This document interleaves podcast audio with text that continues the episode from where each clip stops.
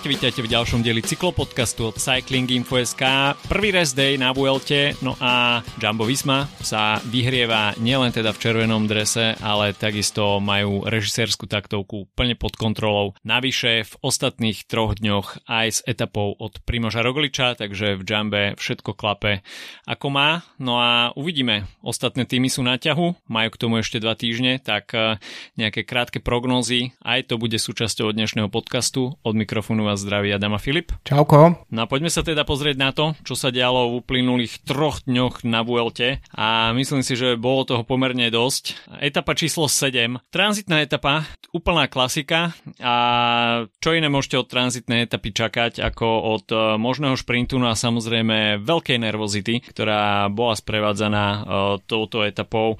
Úplne štandardne, keď sa nič nedeje, tak vtedy prídu momenty, ktoré vedia zrujnovať eh, nielen teda GC favoritov, ale v niektorých prípadoch vedia nahľadať aj celý tým a zatiaľ si to na tohto ročnej Vuelte všetko vyžierajú jazdci Ineosu. Počas 7. etapy sme videli pády Geranta Tomasa, takisto Kima Hejduka, no a keď sa už zdalo, že všetkým eh, hrôzostrašným scenárom je koniec, eh, tak prišla meta 6 km pred cieľom, no a na zemi sa ocitli Jonathan Castroviecho, ale najmä teda Timena Rensman, ktorý sa po niekoľkých minútach poberal rovno do sanitky a potom na, leš- na lekárske vyšetrenia do nemocnice.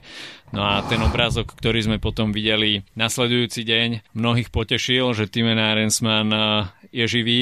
Zdravý tak celkom úplne nie, ale mi to pripomenulo proste hneď nejaké memečko, že posielajú ťa na slnečnú Grand Tour do Španielska a vidieš od tela ako vojnový veterán. Hej, alebo sa máš nejaké nepohodlné názory v slovenskej krčme a skončíš takto. Akože fakt, eh, ale Ineos je tým, ktorý má veľké podľa mňa starosti s tými pádmi a zraneniami líderov. Keď mm. si vezmeme, že OK, Geraint Thomas je to trochu tak v jeho pretekárskom DNA, hej, ale v podstate nejaké seriózne, treba zaklepať nejaké vážne proste zranenia sa mu v zásade vyhýbali celú kariéru. Mm.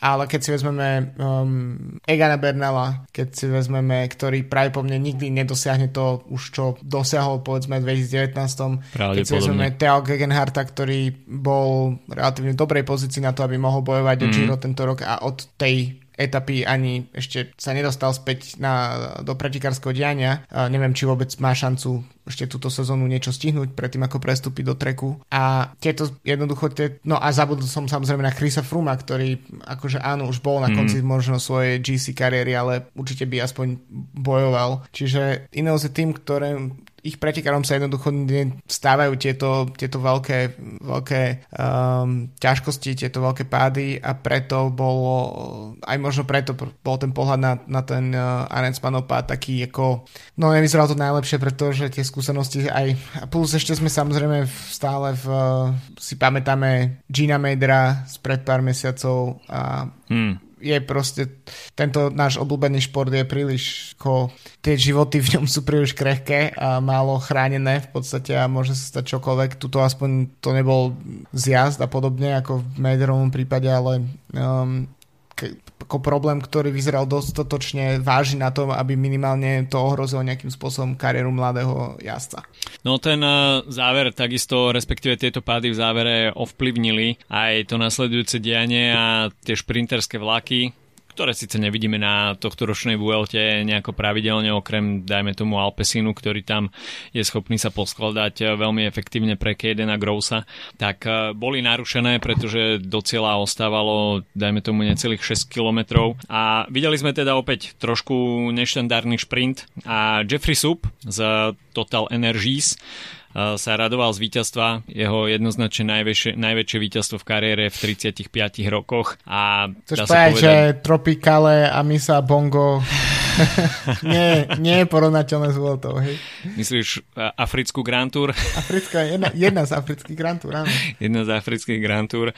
Tak uh, si pripísal víťazstvo na svoje konto a ten finish bol veľmi, veľmi tesný. Dá sa povedať, že na celú fotografiu Orluis Auluar z, vo venezuelskom uh, národnom drese z Cacharural tam mal takisto veľmi blízko k tomu, aby si pripísal víťazstvo. Ale inak um, chcel som iba k tomu dodať, uh, k tomu súpovi, lebo to je presne to nadvezovalo na to, čo som hovoril v minulom podcaste, že to vlastne nedostatok ako keby veľmi silných šprinterov otvára túto šancu mm. um, pre jazdcov získať fakt, že kariérny triumf, akože um, Caden Groves, uh, OK, z jednej strany to samozrejme mohlo vyzerať tak, že vyhrá každú šprinterskú etapu, um, ale zároveň môže sa stať čokoľvek, môže tam prísť k rôznym zamiešaniam, tak ako teraz a v, v chaotickému záveru, z ktorého proste vyťažil jazdec, ktoré, ktorý naozaj um, možno fungoval trochu ako lead-out, možno neviem, aká je jeho vlastne minulosť, v podstate pre mňa, keď som videl ten výsledok, tak som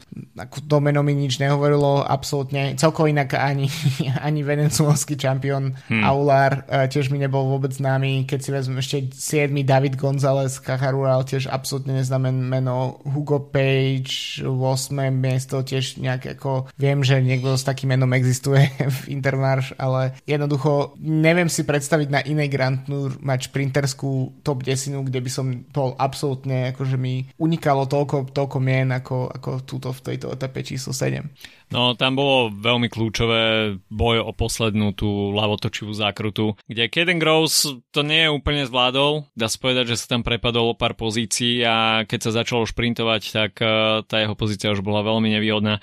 Takisto Juan Sebastian Molano uh, prišli tam veľmi neskoro a práve teda títo jazdci možno až do tretieho šprinterského sledu nakoniec dostali možnosť. Uh, takže šprinterská etapa, na, respektíve šprinterský záver na konci etapy číslo 7 No a prišla osmička, kde sme sa tešili na to záverečné stúpanie Shore Decati, a kde čakalo na jazdcov prudké stúpanie a dá sa povedať, že tie percenta sa tam pohybovali vysoko nad 10%, čo samozrejme otváralo otázku, či Lenny Martinez dokáže udržať červený dres, hoci teda ten jeho náskok na hlavných GC favoritov bol veľmi komfortný, ale Sepp Kus určite mal niekde vzadu v hlave, že toto je miesto, kde by sa dalo preobliecť e, do červeného dresu, no a nakoniec e, ten atak prišiel, Jumbo Visma tam držalo veľmi vysoké tempo, no a Lenny Martinez nakoniec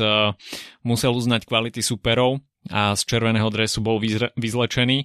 A takisto tá skupinka favoritov sa nám tam veľmi predsedila a v závere sme mali možnosť vidieť uh, súboj o etapu medzi Primožom Rogličom a Remkom Evenepulom uh, s, s víťazstvom uh, bývalého skokana na lyžiach. Až ste nevedeli. Skoka na lyžiach? No a, a Primož veľmi sympatický na pódiu dal telemark, takže pre všetkých neznalých hneď sa im musel spraviť flashback. ale Remko Evenepoel potom po etape uh, v rozhovore spomenul, že vlastne nemal dobré informácie, že či je ešte niekto vpredu alebo nie a že nevedel, že sa šprintuje o víťazstvo. Hey, čo, čo akože... Jasné. jo.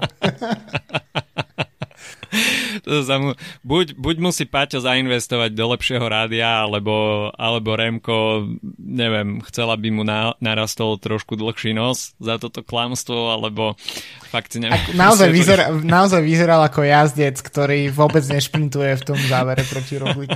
Aj, aj, keby, aj keby bol niekto vpredu, tak čo, čo ak by boli dva jazdci, no tak bojuješ ešte aspoň o tie 4 sekundy. Alebo, alebo už chyta Pogačárovský syndrom, že sa proste šprintuje random na cieľovú pásku aj o 20. miesto. Jasné, a budú aj, keď budú tabuli, tabule mesta, uh, keď vstúpeš do mesta, tak vieš, treba dať šprint aj, aj kto bude prvý pri tabuli. Ale um, pre mňa to bolo, tiež mi to prišlo zábavné, pretože naozaj Remko nevyzeral ako tak, že by vypustil ten záber. Um, a mne trošku, e, pretože tie informácie nevyšli len od neho, ale aj od jeho týmu. Um, niekto z týmových um, športových riaditeľov tom hovoril a mi to tak mi prišlo, že vlastne oni sa ako keby zhodli na takej tej kolektívnej lži, že ideme si proste, ideme si teraz, toto je ako keby narratív, ktorý ideme tlačiť po tejto etape, že, že naozaj um, sme nešprintovali o prvé miesto, aby neviem, čo tým ukázali, že, že sú asi, že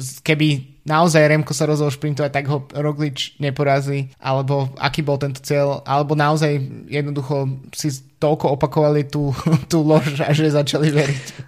Um, každopádne um, neverím, že pri tom nasadení, za kým sa ide táto Grand Tour a s akým sa bojuje o aj kľudne aj len bonusové sekundy niekde proste v mm. polke etapy, uh, tak že by jednoducho Evenepoel si nebol, on si, ja si myslím, že by si aj mohol byť nevedomý toho, že či sú prví alebo nie sú prví. Ale presne ako som povedal pred sekundou, možno sú dvaja ľudia vpredu a možno a, a šprintuje sa o 4 sekundy, alebo hmm. je jeden človek vpredu a šprintuje sa o 6. Všetko z toho sa ešte môže zísť. Uh, takže myslím si, že to bola skôr taká reakcia na to, že um, v posledných dňoch sme videli Rogliča, no Jumbo má samozrejme mega na koni, ale Roglič špeciálne podľa mňa vyzerá, že je ako veľmi pripravený vyzývať Remka a vyzeral dobre a toto je možno nejaká taká reakcia, aby, aby sa, neviem, Jumbe ich trochu báli, alebo čo.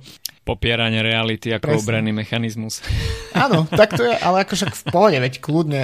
Ja si myslím, že prečo nie zase, keby rozprávali ako príde mi to, že toto je aspoň taká nevinná, nevinná lož, hej, nie je to ako keď uh, Prímož, ktorý inak je ako môj veľký favorit, hej, uh, a mám ho veľmi rád aj pre tie jeho dristy, ktoré dáva v tých, uh, tých jednoslovných odpovediach po, po etapách, tak, uh, tak keď v, v Lani prišiel k tomu pádu a, a, a bol presvedčený o tom, že ho spôsobil Fred Wright, tak to bolo akože mm-hmm. také podľa mňa klam, klamstvo alebo lož, ktorá podľa mňa viacej ako keby bola škodná nejakým spôsobom ako, ako toto. Mm. Čiže toto je len taká ako drobnostka, hej. Um, tak určite to... obviniť niekoho, že ti spôsobil pad, ktorý ťa vyradil z VLT, je určite no, presne. Menej korektné, ako, ako keď uh, si tu zatrolujem o všetkých ostatných, že a však ja som vlastne Toto ani nebolo. Hej, však ako, čo tu riešite, hej? Že, takže uh, od Jamba Visma perfektný revanš za etapu číslo, číslo 3 s finišom na Arinsale, kde zvíťazil Remko, tento raz sa Garda obratilo, zvíťazil Primož Roglič a teda víťazný Telemark na pódiu po etape číslo 8. No a Etapa číslo 9, tak e, tam sme videli opäť miešanie kariet e, zo strany organizátorov a opäť to vyvolalo veľkú vlnu kontroverzie a tomuto by som sa chcel trošku povenovať, pretože organizátori opäť e, posunuli finish z pre mňa úplne nepochopiteľných dôvodov na metu 2050 metrov pred cieľom. A bolo to odôvodnené tým, e, samozrejme internet obleteli aj videá, nejaká, čo ja viem, koľko to bolo, 50 metrová pasáž maximálne v, v takej tej zákrutke pred cieľom, e, bola pokrytá blatom, Samozrejme v Španielsku nie je úplne to typické vueltovské počasie, kde sa jazdci topia respektíve roztápajú uh, pri 40-45 ale tento raz uh, vietor, takisto, takisto dážď znepríjemňujú, respektíve pripravujú nepríjemné chvíľky organizátorom. No a, ale tie zábery boli skutočne hodinu, dve pred dojazdom. Ťažko povedať, či organizátori s týmto mohli niečo spraviť, e, posnažiť sa trošku viacej, ale jazdci keď prechádzali potom tým úsekom, tak aspoň z môjho pohľadu sa to nezdalo nejaké úplne nebezpečné. E, minimálne tam mohli tými pripraviť nejaké gravelové bicykle, na, niek- na ktoré by sa presadili na posledných 200 metrov srandy. E, ale čo ja viem, akože mne toto prišlo úplne ako od veci, že posunieme, posunieme finish 2 km pred cieľom a akože čo? Potom sa bude bojovať o etapu a odôvodníme to bezpečnosťou jazdcov. Ako no, hej, a... bezpečnosť, bezpečnosť jazdcov tých, čo bojujú o etapu z úniku je menej cenná ako bezpečnosť GC jazdcov. A pritom nemáš žiadnu istotu, že, tá, že to bude únik, ktorý bude bojovať. V, Presne. Akože kľudne to mohli byť um, Vingego s Evenepoolom a Rogličom a kusom novým červeným dresom, hmm. to sme, neviem, či sme spomenuli, že od uh, vlastne tejto etapy bol v červenom. No, ja si myslím, že z uh, divac, ja som tak najviac sa na to pozerám z divackého hľadiska, pretože videl som hmm. dnes nejaké vyjadrenia pretekárov, ktorí samozrejme... Ja si si to pochvalovali. Hej, presne, však podaj by nie, ne.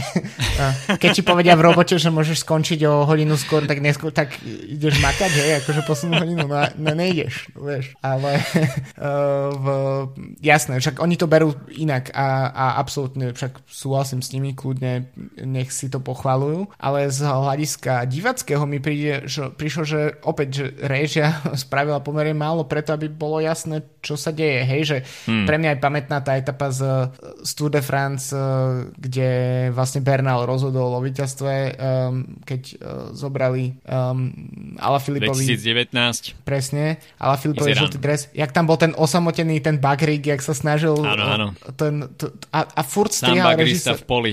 Hej, presne. A furt, sa, sna, furt režisér strihal ten záber a, a, a vtedy si povieš, že no, tak akože nepochybuješ o tom, že sa niečo, že je niečo proste zlé, hej. Mm-hmm. A aspoň teda ja som vtedy nepochyboval, že OK, tak asi to nemá zmysel tam ťahať, že uh, t- ako pelotón a, Nebudeš z toho robiť cyklokros v zjazde. Hej, presne. Um, a tu to ako nebolo mi úplne zrejme, tiež som to, ako nepozeral som celý, celý prenos, pozeral som v podstate viac menej len ten záver uh, live a mm. v jednom momente som proste zahlasil komentátor, že tak a tu sa končí GC Boy a tam sa končil GC Boy a ešte uh, myslím si, že celý, celý, celá tá najväčšia bizarnosť toho je, že tam Roglic spravil nejaký atak, ktorý vlastne bol anulovaný tým, že mm. sa rozhodli organizátori dať všetkým... To bol absurd všetkým jazdcom, ako keby to bol šprinterský dojazd, všetkým jazdcom vlastne rovnaký čas. Čo Pri teore... boli medzery. No ako teoreticky to Jumbo možno nie je úplne, akože, že im to možno neuškodilo, že Vingego má rovnaký čas ako Roglič a podobne, ale podľa mňa tam bol nejaký atak, ty si to aj trošku počítal, ne? A, a proste ti to nevychádza. No, to, mi medzi, medzi Rogličom a Vingegodom boli minimálne 4 sekundy. No. A majú rovnaký čas. To mi nevychádza. To mi nevychádza. A, a, Takže je to podľa mňa, vieš, že, že presne keď, keď eh, na začiatku VLT tam pozerali videá od ľudí, že kto kedy prešiel, tak, eh, tak, tak nejak to je zase znova, hej, že... Teraz to nespravili, dali rovnaký čas. Dali rovnaký čas, že nepačilo sa im minule, tak, tak teraz budú mať všetci rovnaký a nech si ľudia povedia, čo je lepšie a čo je horšie. Nie, ale akože je to podľa mňa bizar. A, Spravme um, o tom referendum.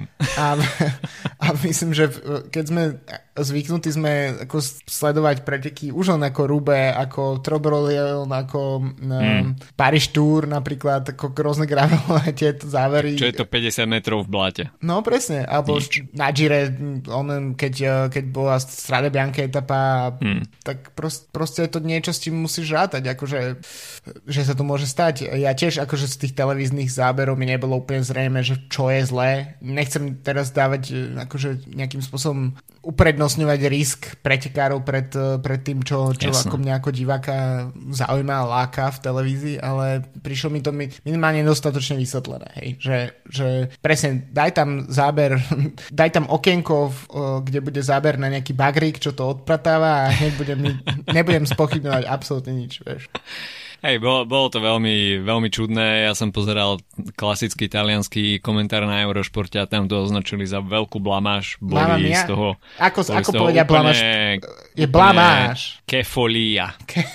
Takže skutočne ako prepadák a zo strany organizátorov. Jazdci si to samozrejme pochvalovali, lebo však mali dvojkilometrový cooldown. Navyše v je v jednej z tej najstrmších pasáží, takže z ich strany asi veľká spokojnosť, ale mne to príde také ako, že OK, bral by som to, pokiaľ by tam končila regulérne etapa. Beriem. Hmm. Skrátila sa etapa, videli sme to viackrát, či už v dôsledku zaparkovaného autobusu od Oriky, alebo, alebo iné dôvody. Beriem. Ale takýto ten dvojitý meter, ktorý sme už videli teda druhýkrát, hej, uh, aj to, to bol druhý koniec toho istého metra. Že vieš. proste GC sa bude brať tu, ale proste keď sa chcete pozabíjať, tak, uh, tak OK, uh, choďte aj na tie úseky, ktoré považujeme za nebezpečnejšie, choďte si po etapu. Hej, mm. tak toto mi príde ako, že to, to, tam absolútne zlyháva ten argument, že robíme to pre bezpečnosť jazdcov. Hej, mm-hmm. takže aspoň to neargumentujeme týmto. Hej, že, a tým pádom mi celé to skrátenie etapy absolútne nedáva zmysel. Takže aspoň do budúcnosti nech to je vyriešené trošku ináč, nech tomu dajú tí organizátori nejakú koncepciu, a nech to má hlavu a petu, ale uh, robenie takýchto krokov a potom to odôvodniť tým, že bezpečnosť jazdcov, ale pritom o bezpečnosť vôbec nešlo. Tak, tak lebo bezpečnosť jazdcov je aj, neviem, proste keď sa zruší zajtrajšia časovka, lebo neviem, proste naprší do obeda, tak tiež je to pre bezpečnosť. Všetko je, keby pre najväčší, najväčší benefit bezpečnosti jazdcov je zrušenie... Nemá, nemá ísť posledný, nepôjde sepkus v noci už? neviem, ale že, že vlastne najväčší benefit pre bezpečnosť jazdcov je zrušiť celé preteky. Akože vie, že, že alebo neviem, presunúť ich proste do, na velodrom, alebo, ale tiež ako... Na trenažer. Na, ale presne, na trenažer to je asi ešte bezpečnejšie ako velodrom. Uh, že jednoducho sú určité podľa mňa hranice a podľa mňa tým, že boli pomerne divoko stanovené dlhé, dlhé roky, tak teraz hmm. uh, nie sme na to zvyknutí, je, že uh, viem, je nám akože mne je jasné, že už nezržíme proste takéto, ako keď si čítaš o tom, o, o histórii uh, cyklistiky a máš tam to Liež, Baston Liež, ktoré vyhral Ino v tom najväčšom snehu, alebo Andy Hamsten, mm. čo vyhral, uh, teda nevyhral etapu, ale získal rúžový dres uh, na Mortirole. 88. Mm. Hej, hej. A, v, a, pr- a tak vieme, že také veci sa už nedajú, nestanú, ale zároveň to je jasné, že to trochu pri o takúto ako romantickú povahu cyklistiky to trochu, um, trochu to ochudobňuje. Ale zároveň samozrejme treba brať do úvahy tú bezpečnosť, ale podľa mňa s nejakým rozumným, rozumným vysvetlením, lebo však my tiež nie sme ako diváci vlastne ako tiež sledujeme, investujeme kvázi svoj čas do sledovania tých pretekov, to je vlastne cieľ tých organizátorov, aby to ľudia sledovali Jasne. a keď, keď im to nevysvetlíš a neukážeš dostatočne, tak uh, to je podľa mňa problém. A vlastne celkom to aj z, ako zastrelo to, že máme ďalšieho jazdca, ktorý dokončil tzv. trilógiu etap. Mm. Um, Lenny Kemna z Bory, ktorý ani neviem, kedy vlastne stihol tie etapy nazbierať, ale uh, to je presne jazdec, ktorý naozaj, že nie je to najvýraznejšie meno, ktoré máš v, v týme, ale ako doručuje výsledky povedzme so železnou pravidelnosťou. To je typický vrchár unikový jazdec. Mm. Ako, keď som ho videl v úniku, tak som vedel, že, že vyhrá etapu. Proste. tak, to, a, tak to bolo ako to je na Vuelte zvykom, tak uh, teraz jeho kurz podľa mňa pôjde dramaticky dole v ďalších etapách, lebo ma, skoro každý rok sa objaví jazdec, ktorý vyhrá dv, dve, alebo v prípade Vaneška dokonca až tri etapy veľmi podobného typu. Mimo GC, šikovný mm. jazdec, šikovný vrchár a um, ak by som si mal na niečo staviť, tak je to, že Kemna ešte vyhrá jednu etapu. Určite áno. Ako myslím si, že veľký favorit na unikové etapy s, veľkým, s veľkou porciou po, výškových metrov. 9, 9 víťazstiev. Kemna má 9 víťazstiev celkovo kariérnych. Teraz to pozerám. Uh, a po, počúvate preteky, hej, ideme od jeho najstaršieho víťazstva 2020. Uh, Criterium du Dauphine etapa, následne Tour de France etapa, následne Vuelta Catalunya etapa, Ruta del Sol, uh, Tour of Alps etapa, Giro d'Italia, uh, individuálna časov časovka nemecký šampionát, Tour of Alps, etapa a Vuelta. Čiže 9 víťazstiev, ale v podstate pol, viac ako polovica z nich je na World Tour a z toho na každej Grand Tour aspoň jedna. Akože to je naozaj, to je jak Magnus Kort, že vlastne tých víťazstiev nie je tak, také obrovské množstvo, ale so železnou pravidelnosťou z tej na, kvázi najvyššej, uh, najvyššej ligy prichádzajú. Treba zistiť, ako Leonard Kemna oslavuje. Uf, nechcem vedieť.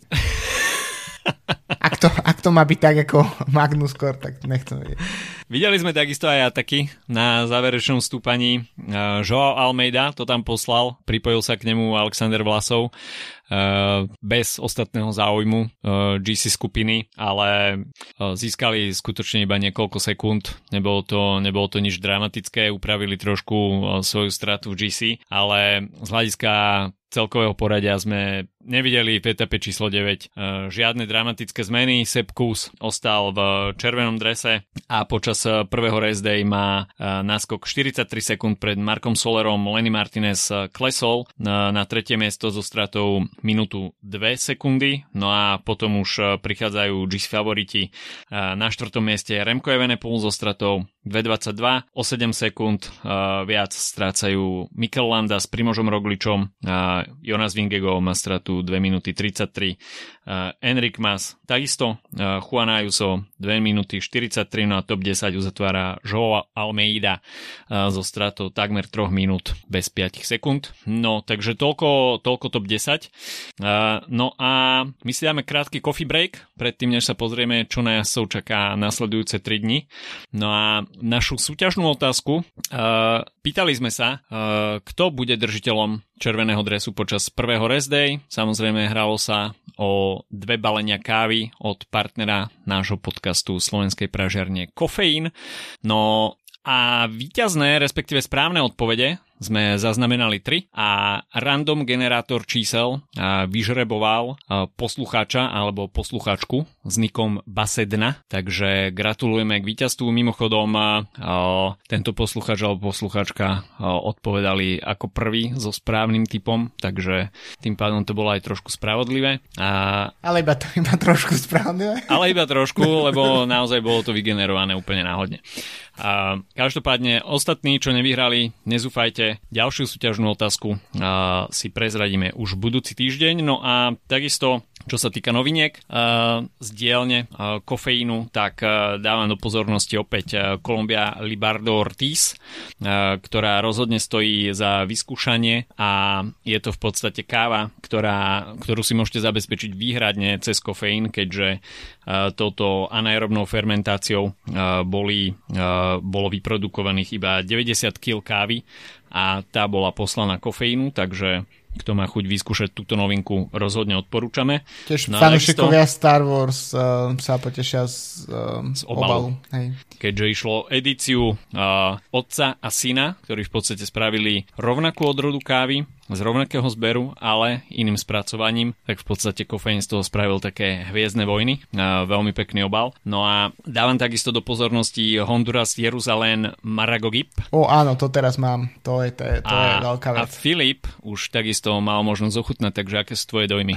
No, je to jedna z takých tých káv, ktorá e, na filtri mi hrozne dobre vypali potom, čo začne trochu chladnúť. Hmm. že, že vlastne nie úplne tie, tie prvé srknutia, keď to, keď, ako sa to dá hneď piť, ale počkať pár minút a, a naozaj ten, ten chuťový profil sa totálne mení. V tom, v tom akože sa nemám dosť uh, na to hĺbku a paletu, aby som vedel porozprávať čo všetko, ale um, tento akože uh, Mara Gogip je môj aktuálny favorit. No a sú to obrie zrná, uh, prezývané takisto slonie ucho, no a je to od farmára Joseho, od ktorého samozrejme poznáte možno aj Honduras Jeruzalem Geisha v troch variantách, respektíve v troch spôsoboch spracovania Natural Washed a Black Honey, ktoré takisto stoja za ochutnávku, takže Južná Amerika momentálne celkom v kurze v kofeíne, No a takisto ďakujeme kofeínu za partnerstvo nášho podcastu.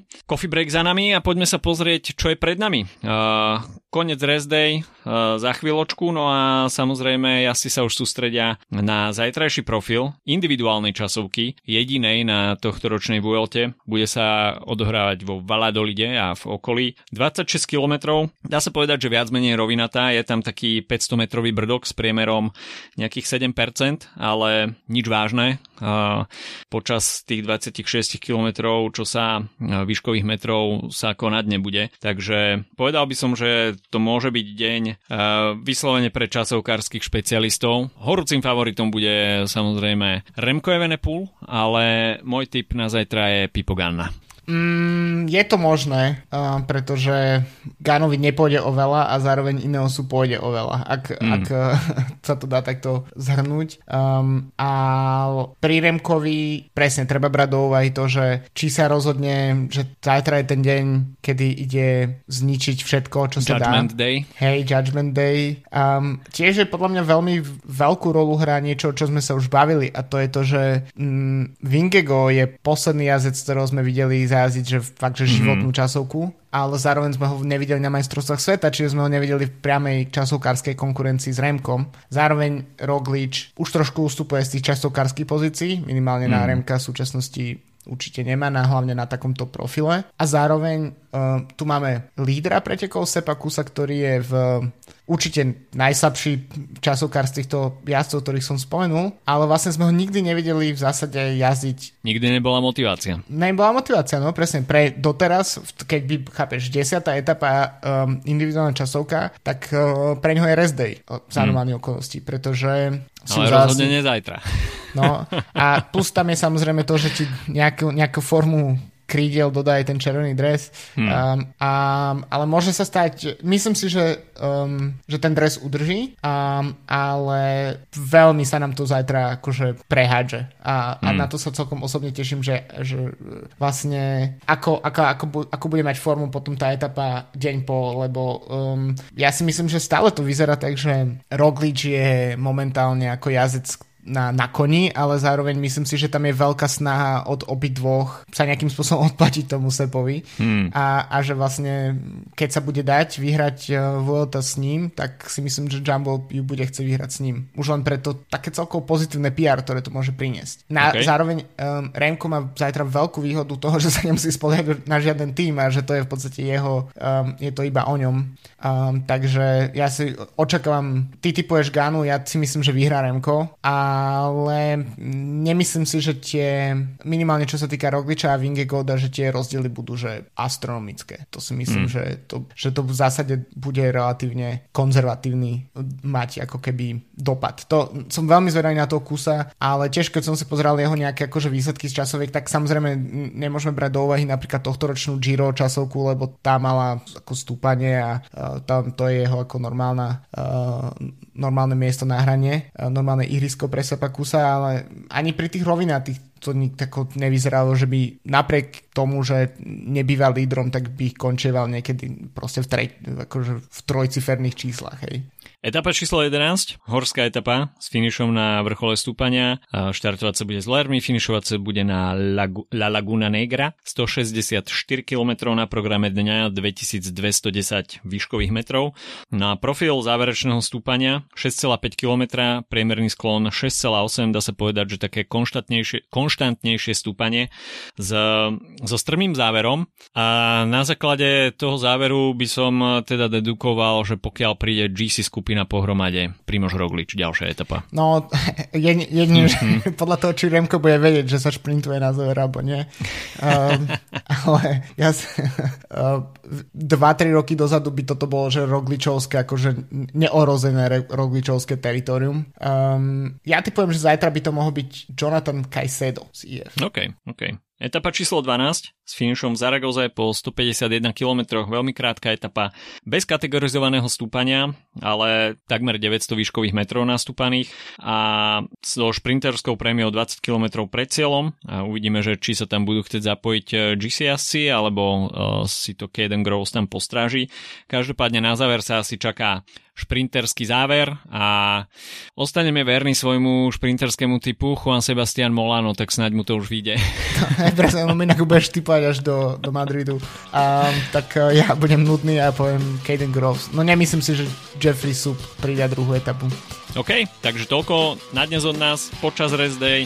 Ďalšie 3 dní môžu byť zaujímavé a minimálne teda individuálna časovka, ktorá slúbuje veľký súboj, čo sa GCS-ov týka. Uvidíme, ako na tom bude Sepkus, ktorý je takou trošku neznámou, čo sa individuálnej časovky týka, keď sa ide na celkové poradie, ale po zajtrajšku budeme opäť mudrejší, kto bude mať bližšie k červenému dresu v Madride. Počujeme sa po etape číslo 12, majte sa zatiaľ pekne, čau čau. Čauko.